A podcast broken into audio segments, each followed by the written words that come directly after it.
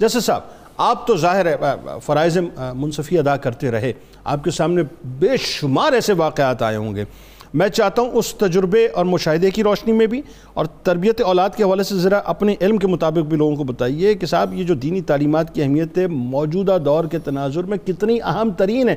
یعنی آپ دیکھیے، وہ مشن پہ کام کر رہے ہیں اور ہمیں تو پتہ ہی نہیں ہے صاحب کہ ہمارے آنے کا مقصد کیا ہمیں اولاد کو تیار کیسے کرنا ہے۔ بسم اللہ الرحمن الرحیم۔ اللہم صلی علی سیدنا محمد و علی آل سیدنا محمد مبارک وسلم علیہ۔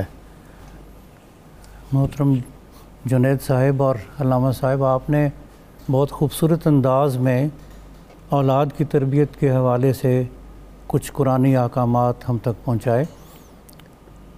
آپ نے بھی جو ذکر کیا کہ یہودی ایک مشن کے تحت اپنی اولاد کو تیار کرتے ہیں اور پھر وہ کارزار ہستی میں آگے بڑھ جاتے ہیں۔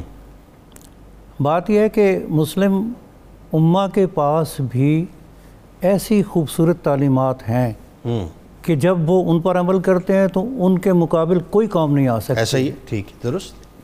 اچھا۔ سابقہ تاریخ اپنی جگہ لیکن موجودہ دور میں بھی جب بھی وہ مسلمان جن کے اندر عشق مصطفیٰ کی چنگاری موجود ہے۔ سبحان اللہ۔ وہ سامنے آئے ہیں تو ان کے مقابلے میں کوئی قوم ٹھہر نہیں سکی۔ ایسا ہی سبحان اچھا یہودیوں کو بھی اس بات کا ادراک ہے چنانچہ انہوں نے کیا کاوش کی کہ مسلمانوں کے اندر سے یہ محبت کی روح کھینچ دی جائے۔ جو اقبال نے فرمایا نا کہ وہ فاقہ کش کے موت سے ڈرتا نہیں ذرا روح محمد اس کے بدن سے اللہ اکبر اللہ اکبر۔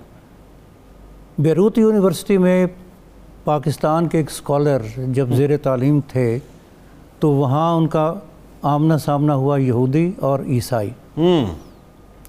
تو ہمارے سکولر نے کہا کہ دیکھو بظاہر دنیاوی طاقت سائنسی علوم میں برتری یہ سب تمہیں حاصل ہے۔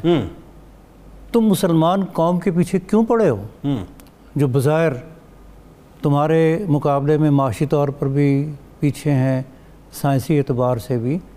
تو تم انہیں تنہا تنہا کیوں نہیں چھوڑ دیتے؟ تو ان کا جواب یہ تھا دونوں کا کہ مسلمان قوم اس اعتبار سے بہت مضبوط ہے۔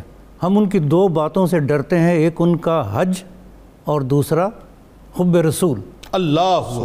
اللہ۔ یہ وہ قوت ہے جس سے یہ ظاہر ہوتا ہے کہ مسلمان اپنا ہر چیز قربان کرتے ہیں پیسہ خرچ کرتے ہیں حج کے لیے جاتے ہیں کہ اللہ رسول کا حکم ہے۔ اور پھر ان کے اندر جو عشق مصطفیٰ ہے اللہ۔ اس کی وجہ سے وہ چٹان کی طرح مضبوط ہوتے ایسا ہی۔ تو بے سر و سامان یہ قوم بھی ہمارے لیے بڑی خطرناک ہے۔ اللہ۔ اس قوم کی اگر تربیت ٹھیک ہو تو پھر ان کے مقابلے میں کوئی ٹھہر نہیں سکتا۔ وہ بتائیں نا ذرا آپ۔ اب دیکھیے پہلی بات تو یہ کہ تربیت اس وقت ہوگی نا کہ جب وہ اولاد زندہ رہے موجود رہے اب ایک دور تھا جب رومن امپائر میں بھی بچوں کو قتل کیا جاتا تھا فرعون نے بھی قتل کیا پھر عرب میں کیا تھا؟ بچیوں کو زندہ درگور کرنا۔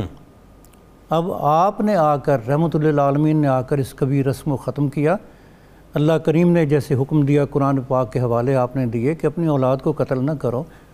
اولاد بچے گی تو اس کی تربیت۔